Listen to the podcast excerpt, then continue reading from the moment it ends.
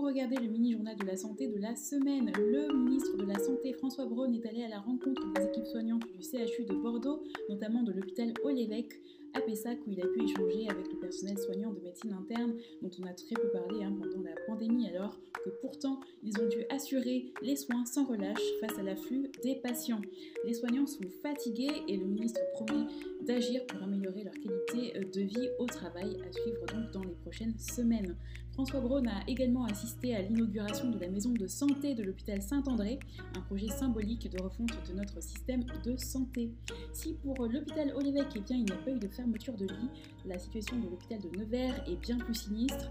Aujourd'hui, le premier vol de médecins de Dijon, de la Côte d'Or vers Nevers, dans la Nièvre, a eu lieu. Ce pont a pour but de venir en aide à l'hôpital par manque de médecins et de paramédicaux. Ce pont aérien sera hebdomadaire jusqu'à. J'ai été sur le site du GHT par curiosité et je n'ai trouvé aucun résultat pour les offres d'emploi infirmiers alors qu'il y avait environ une dizaine de postes à pourvoir d'après les dernières informations. Il n'est pas bon pour la santé d'être seul. C'est une étude américaine récente qui le révèle. L'étude de Harvard sur le développement des adultes menée pendant 85 ans démontre une forte relation entre euh, les relations profondes et le bien-être. L'étude a inclué au départ 724 participants, comprenant des garçons issus de familles défavorisées, mais aussi des étudiants de premier cycle à Harvard.